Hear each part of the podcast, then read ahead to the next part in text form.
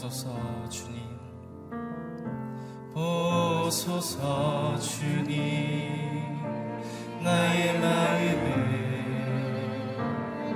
선한 것 하나 없습니다.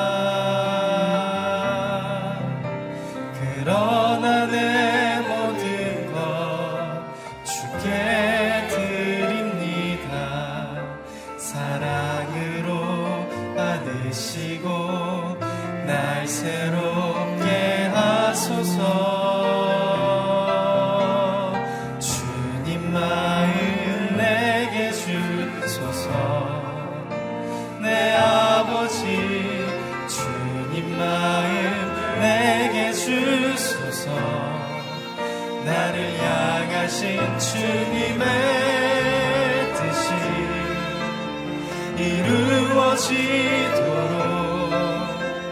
주님만 내게 주소서. 보소서 주님. 보소서 주님. 나의 마음을 선한 것 하나 없습니다.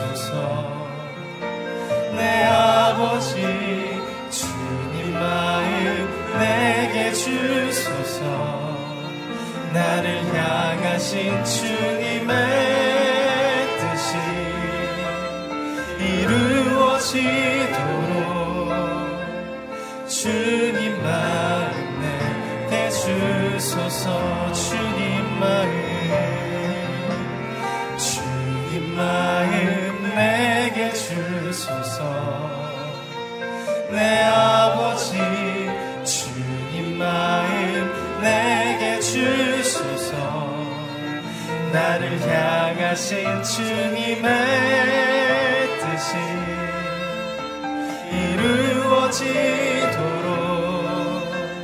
주님 마음 내게 주소서 주님 마음 내게 주소서. 주님 마음 내게 주소서. 내 아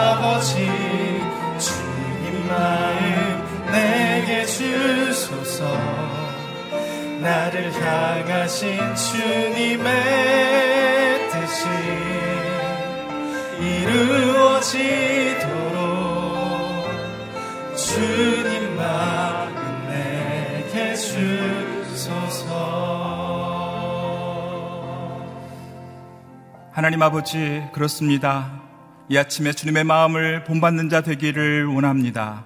주님의 거룩하심에 이를 수 있도록 주의 보혈의 능력으로 우리를 새롭게 하여 주시옵소서. 세상 가운데 나아가 복의 통로로 쓰임받을 수 있도록 주님 우리를 주님의 능력으로 주님의 보혈의 능력으로 새롭게 하여 주시옵소서. 오늘 말씀을 증거하시는 목사님을 붙들어 주시고 진리 가운데 우리를 인도하게 하여 주시옵소서. 함께 기도하며 나가겠습니다. 살아계신 하나님 아버지, 우리를 주의 보혈의 능력으로 새롭게 하여 주시옵소서. 우리를 말씀으로 깨끗하게 씻어 주셔서 주님의 거룩하심을 본받는 자 될 수 있도록 인도하여 주시옵소서. 우리를 복의 통로로 삼아 주시고 세상 가운데 복을 흘려보내는 자들로 세워 주심을 감사합니다. 이 아침에 주님의 능력으로 새롭게 하사 세상 가운데 빛과 소금의 직분 감당케 하여 주시옵소서. 말씀을 증거하시는 목사님 붙들어 주시고 진리로 새롭게 하여 주시옵소서. 살아계신 하나님 아버지 이 아침에 주님 앞에 나와 찬양하며 주의 말씀을 듣게 하심을 감사합니다. 우리의 심령을 새롭게 하여 주시고 세상에 나아가 주님의 성도로 빛과 소금의 직분 감당할 수 있도록 역사하여 주시옵소서. 주여 말씀을 듣기 원합니다. 성령 임하여 주셔서 진리 가운데 우리를 인도하여 주시옵소서. 주님을 찬양하며 예수님의 이름으로 기도합니다. 아멘. 함께 예배하는 모든 성도님들을 주님의 이름으로 축복합니다. 오늘 주시는 하나님 말씀은 신명기 24장 1절에서 13절까지 말씀입니다. 신명기 24장 1절에서 13절까지의 말씀 한 절씩 교독하도록 하겠습니다. 만약 한 남자가 어떤 여자와 결혼했는데 그가 여자에게서 부끄러움이 되는 일을 알게 돼 마음으로 싫어지게 되면 그는 이혼 증서를 써서 그 여자에게 주고 자기 집에서 내보내야 한다. 만약 그 여자가 그 집을 떠나 다른 사람의 아내가 되고 나서 그 두 번째 남자도 그녀를 미워해 그녀에게 이혼 증서를 써주고 집으로 내보냈거나 혹은 그녀를 데려간 그 남편이 죽더라, 죽었더라도 그녀가 더럽혀진 뒤에 그 여자와 이혼한 전 남편이 그녀를 다시 데려오지 말라. 이는 여호와께서 보시기에 가증스러운 일이다. 너희 하나님 여호와께서 너희에게 기업으로 주시는 그 땅 위에 죄를 부르지 말라. 만약 한 남자가 결혼한 지 얼마 안 되었다면 전쟁에 나가거나 부역을 담당하지 말라. 1년 동안 그는 자유로운 몸으로 집에서 결혼한 아내를 행복하게 해 주라. 맷돌의 윗짝이나 아랫짝을 빚 보증으로 가져올 수 없는데 이는 그것이 생계를 위한 최소 수단이기 때문이다. 자기 형제 이스라엘 사람을 납치해서 종으로 대하거나 팔면 그 납치한 사람은 죽여야 한다. 너는 이런 악한 사람들을 너희 가운데서 제거하여라. 나병에 관해서는 특별히 조심해야 하는데 너희 사람들인 제사장들이 지시하는 대로 해야 한다. 너는 내가 그들에게 명령한 것을 조심해 지켜라. 내 하나님 여호와께서 너희가 이집트에서 나온 후의 여정에서 미디암에게 어떻게 하셨는지 기억해 보아라. 내가 내 이웃에게 빌려준 것이 있을 때는 그의 집에 들어가 그가 제시하는 담보물을 가져오지 마라. 너는 밖에 머물러 있고 내가 빌린 그 사람이 그 담보물을 가지고 나오게 하여라. 만약 그 사람이 가난하다면 그 담보물을 가진 채로 자지 말고 함께 읽겠습니다. 해질 무렵 그의 겉옷을 돌려주어 그가 덮고 자게 하여라. 그러면 그가 내게 고마워할 것이고 그것은 내 하나님 여호와께서 보시기에 의로운 행동으로 여겨질 것이다. 배우자와 이웃에게 적용할 공의와 사랑의 원칙이라는 제목으로 박정길 목사님 말씀 선포해 주시겠습니다.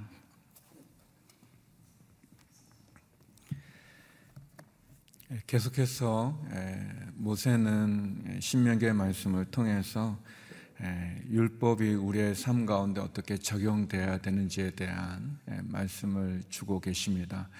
율법은 우리가 지켜야 될 하나님의 명령이고 또 하나님과 우리 가운데 약속이라고 말할 수 있습니다.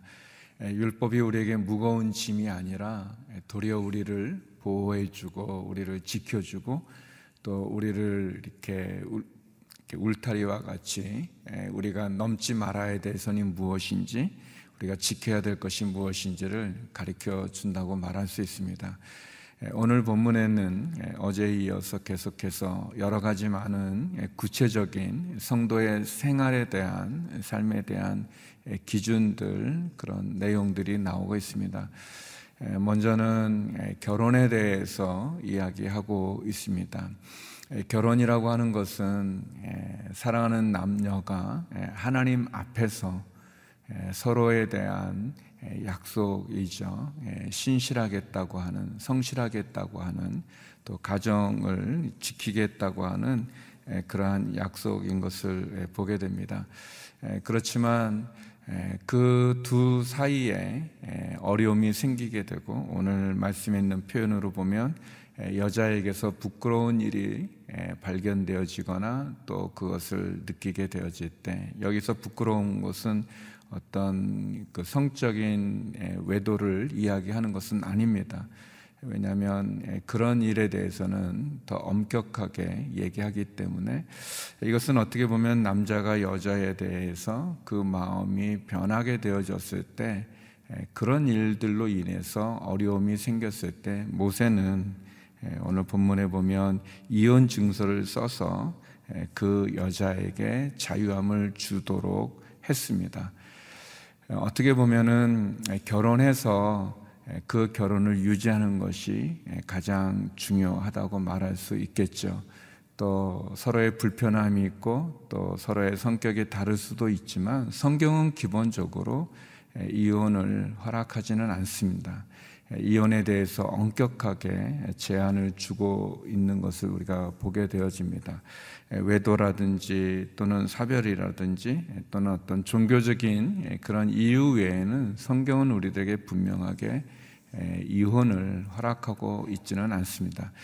그러나 이제 어, 이 이스라엘의 상황 속에서 모세는 남자들이 이혼을 이혼 증서를 여인에게 주지 않고 그리고 여인을 괴롭히고 또 여인을 힘들게 하는 그래서 여인으로 하여금 그의 삶을 살아갈 수 없게 만드는 그런 폐단에 대해서 경계하는 그런 내용으로 이혼 증서를 써 주라고 얘기합니다. 그렇지만 이것이 남자들, 남성 중심의 사회에서는 이 조항이 마치 남자가 쉽게 여자를 이혼 증서를 써줌으로 해서 여자를 이렇게 어렵게 하는 힘들게 하는 그런데 이렇게 악용되어지는 그런 것을 말하는 것은 아닙니다. 그래서 예수님께서도 분명하게 모세가 너희에게 이혼 증서를 써주라고 했던 이 부분에 대해서 왜곡해서 자기 중심적으로 해석하고 또 그렇게 살아가고 있는 남자들에 대해서 예수님께서 경고했던 것을 보게 됩니다. 오늘 본문은 어떤 경우에 이혼 증서를 써서 그 여자가 밖에 나가서 다른 사람의 남편이 되었는데 다른 다른 남편을 만나서 재혼을 하게 되었는데 근데 그 남편도 역시 어떤 일로 인해서 이혼 증서를 써주게 됐을 때 그 여인이 또는 사별할 경우에 전 남편에게 가지 말라고 얘기하고 있습니다.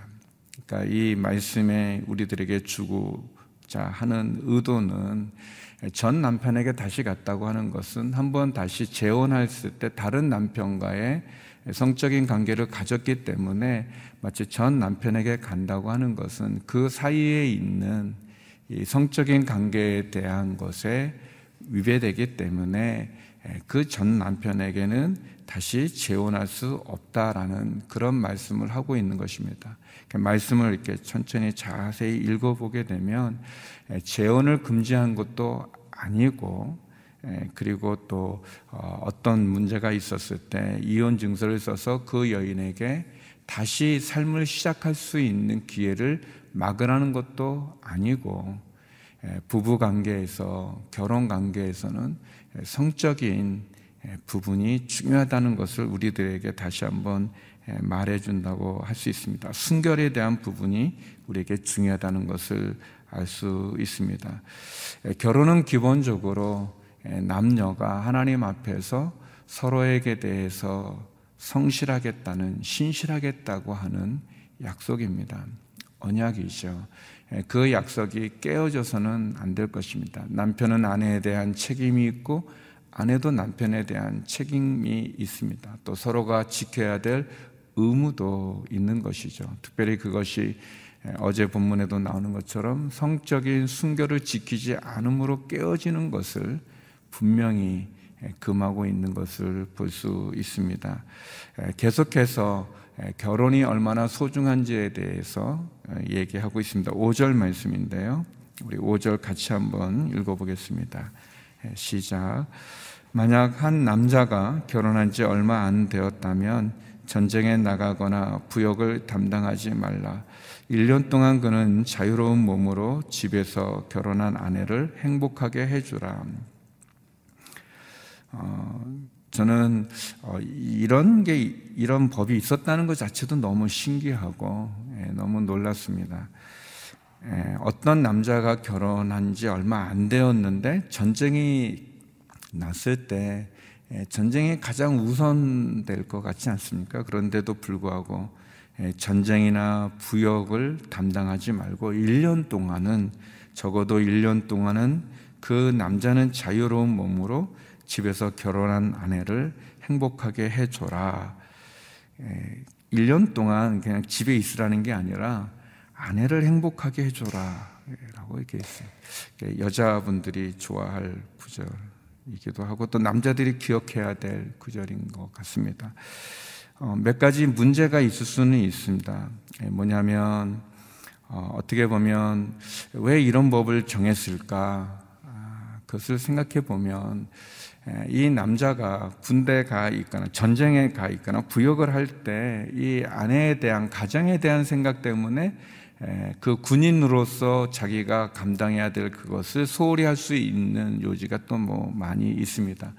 또는 반대로 어, 이런 그냥 전쟁 때문에 부역 때문에 자기가 결혼했음에도 불구하고 결혼에 대해서 충실해야 되는 그 의무를 소홀히 할 수도 있습니다. 전쟁에 가야 되니까. 또는 1년 어, 동안 아내가 결혼하고 나서 바로 아내를 놔뒀을 때 그 아내의 마음이나 또는 다른 사람과 또 부정한 관계를 가질 수도 있는 부분들. 저는 이 조항을 보면서 하나님께서 얼마나 결혼을, 가정을 중요하게 여기는지를 볼 수 있습니다. 여기 1년이라는 기간은 아이를 가질 수 있는 그런 기간 아니겠습니까? 어떻게 보면 우리는 너무 어, 결혼을, 가정을 중요하게 여기지 않는 것들이 많이 있습니다. 또 요즘 문화도 더 그렇고 말이죠. 여러 가지 많은 모습 속에서 이 구조를 통해서 우리는 다시 한번 결혼한 남자가 그 아내를 행복하게 해줘야 되는 것은 너무나 당연한 일임에도 불구하고 그렇지 못한 그래서 이렇게 법으로까지 정할 수밖에 없었던 그런 모습을 보면서 또 우리도 다시 한번 우리의 가정을 돌아볼 수 있기를 바랍니다. 성경은 우리들에게 분명히 이혼을 금하고 있지만 그러나 예외적인 사항들이 있습니다. 여인이 또 아내들이 비참하고 어려운 삶 속에 있는 게 너무나 많이 있죠. 그것을 하나님이 원하지 않습니다.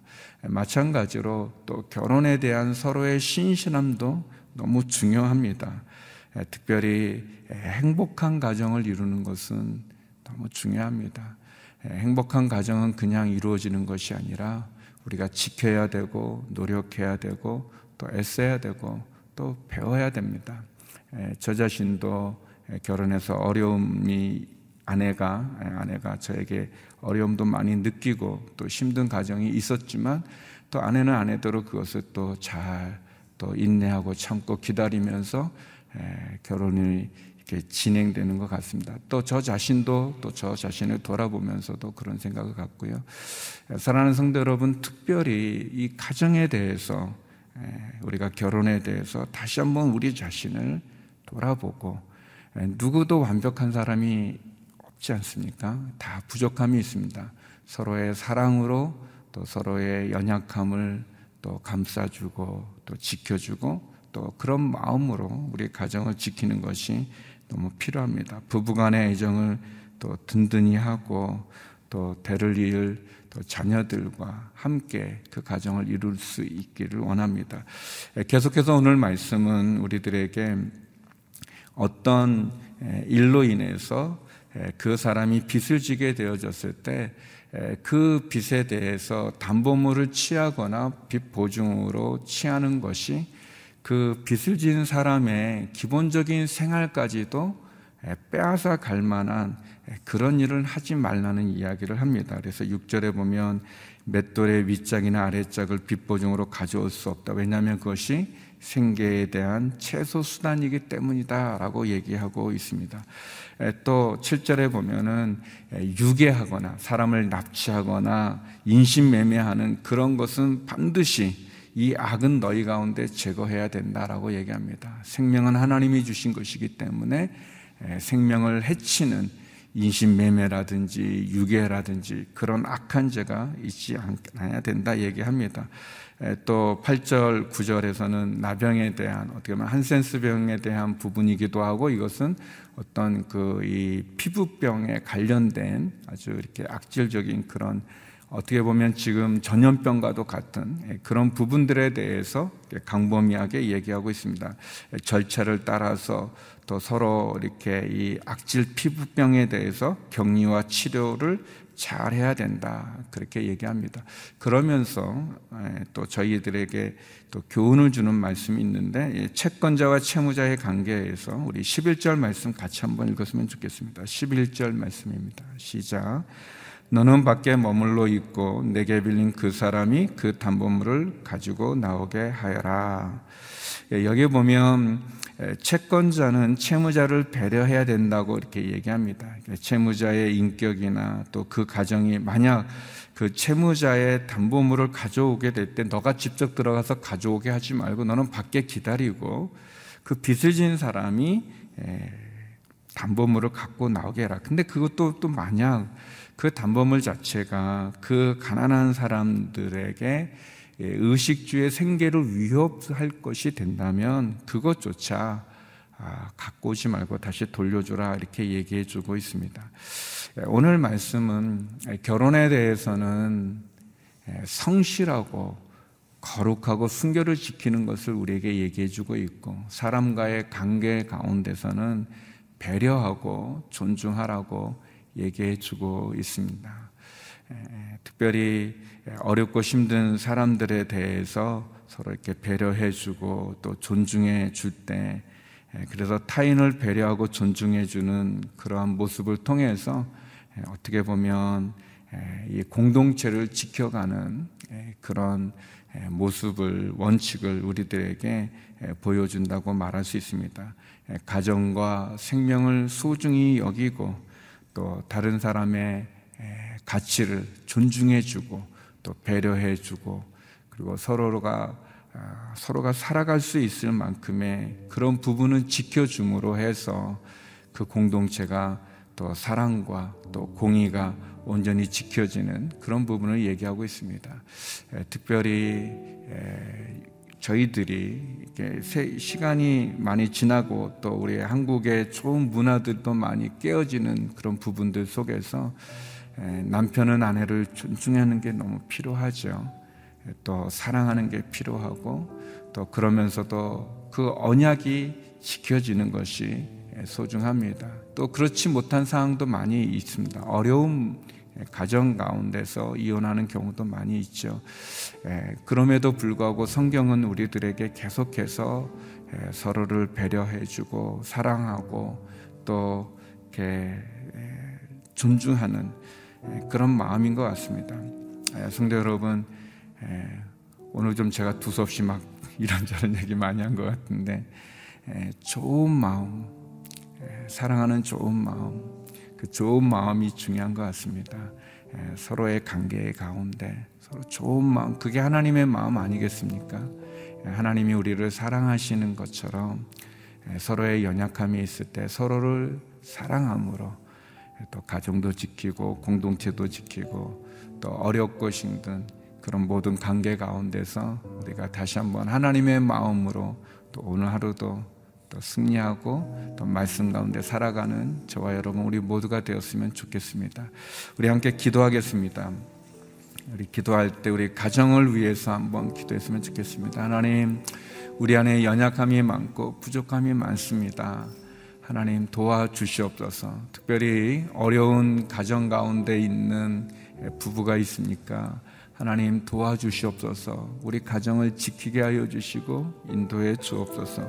하나님 사랑과의 관계 가운데서 배려하고 존중하는 그러한 삶을 갖게 하여 주시고 가정과 생명을 소중히 여기고 다른 사람을 배려하고 존중하는 그런 좋은 마음으로 살게 하여 주옵소서. 또 코로나19 전염병으로 어려운 아, 이 나라의 민족 또 온 세계를 구원하여 주시고 지켜 주옵소서. 우리 함께 기도하며 나가겠습니다. 기도하시겠습니다. 네, 하나님 아버지 네, 또 주님께서 우리에게 말씀해 주시는 그 말씀들 그 말씀으로 저희가 또 바로 서게 하여 주옵소서. 하나님 연약함과 부족함이 많이 있습니다.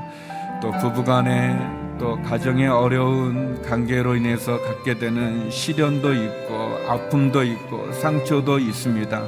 하나님, 하나님 앞에서 사랑하는 남녀가 나누었던 결혼의 서약을 지키게 하여 주시고 또 그 언약 가운데 거하게 하여 주옵시고 성실하게 하시고 신실하게 하여 주시고 또 주님 앞에서 순교를 지키는 거룩한 그런 부부들로 가정으로 인도해 주시옵소서. 하나님 아버지 또 채권자와 채무자의 관계 가운데서도 또 생명을 위협하는 그런 악한 제약에 대해서도 하나님 또 전염병으로 말미암아 어려운 상황에서도 하나님 우리가 공동체를 지켜 나가게 하여 주시고 생명을 존중하게 하여 주시고 또 가정을 지키게 하여 주시고 어려운 이웃에 대한 배려와 존중에 그 가치를 지켜 좋은 마음으로 서게 하여 주옵소서.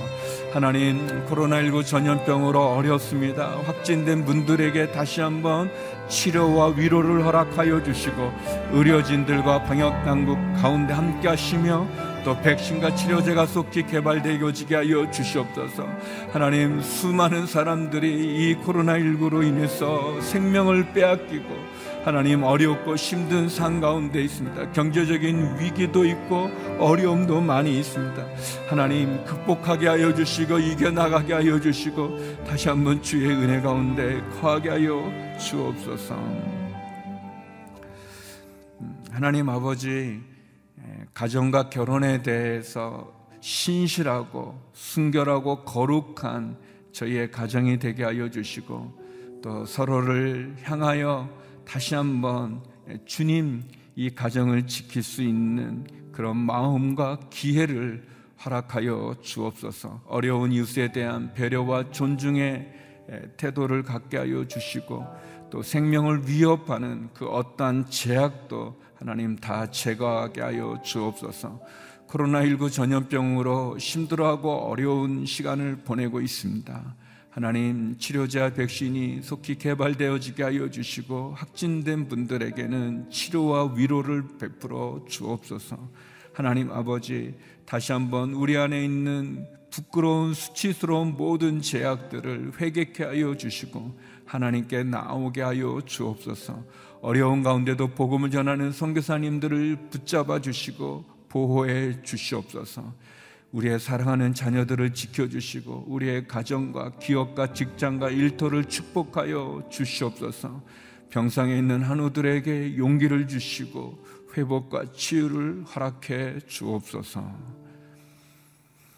이제는 우리 주 예수 그리스도의 은혜와 아버지 하나님의 크신 사랑과 성령의 교통하심이 신실함과 순결과 거룩과 배려와 존중으로 주께서 허락하신 가정과 공동체를 지켜 나가기를 소망하는 머리 숙인 주의 성도님들 가운데 우리 환우들과 또 선교사님들 이 나라 이민족 가운데 이제로부터 영원히 함께 얻길 간절히 축원하옵나이다. 아멘.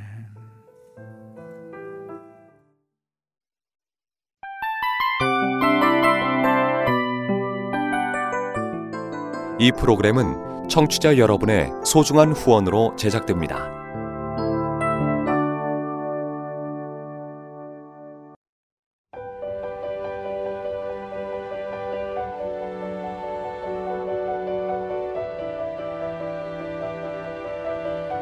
세상에는 수많은 교회들이 있지만 더 깊이 있는 말씀 강해를 찾기 위해 크기로만 교회를 선정하지 않습니다. 보다 좋은 영적 콘텐츠를 더 많이 나누기 위해 방송비를 받지 않습니다.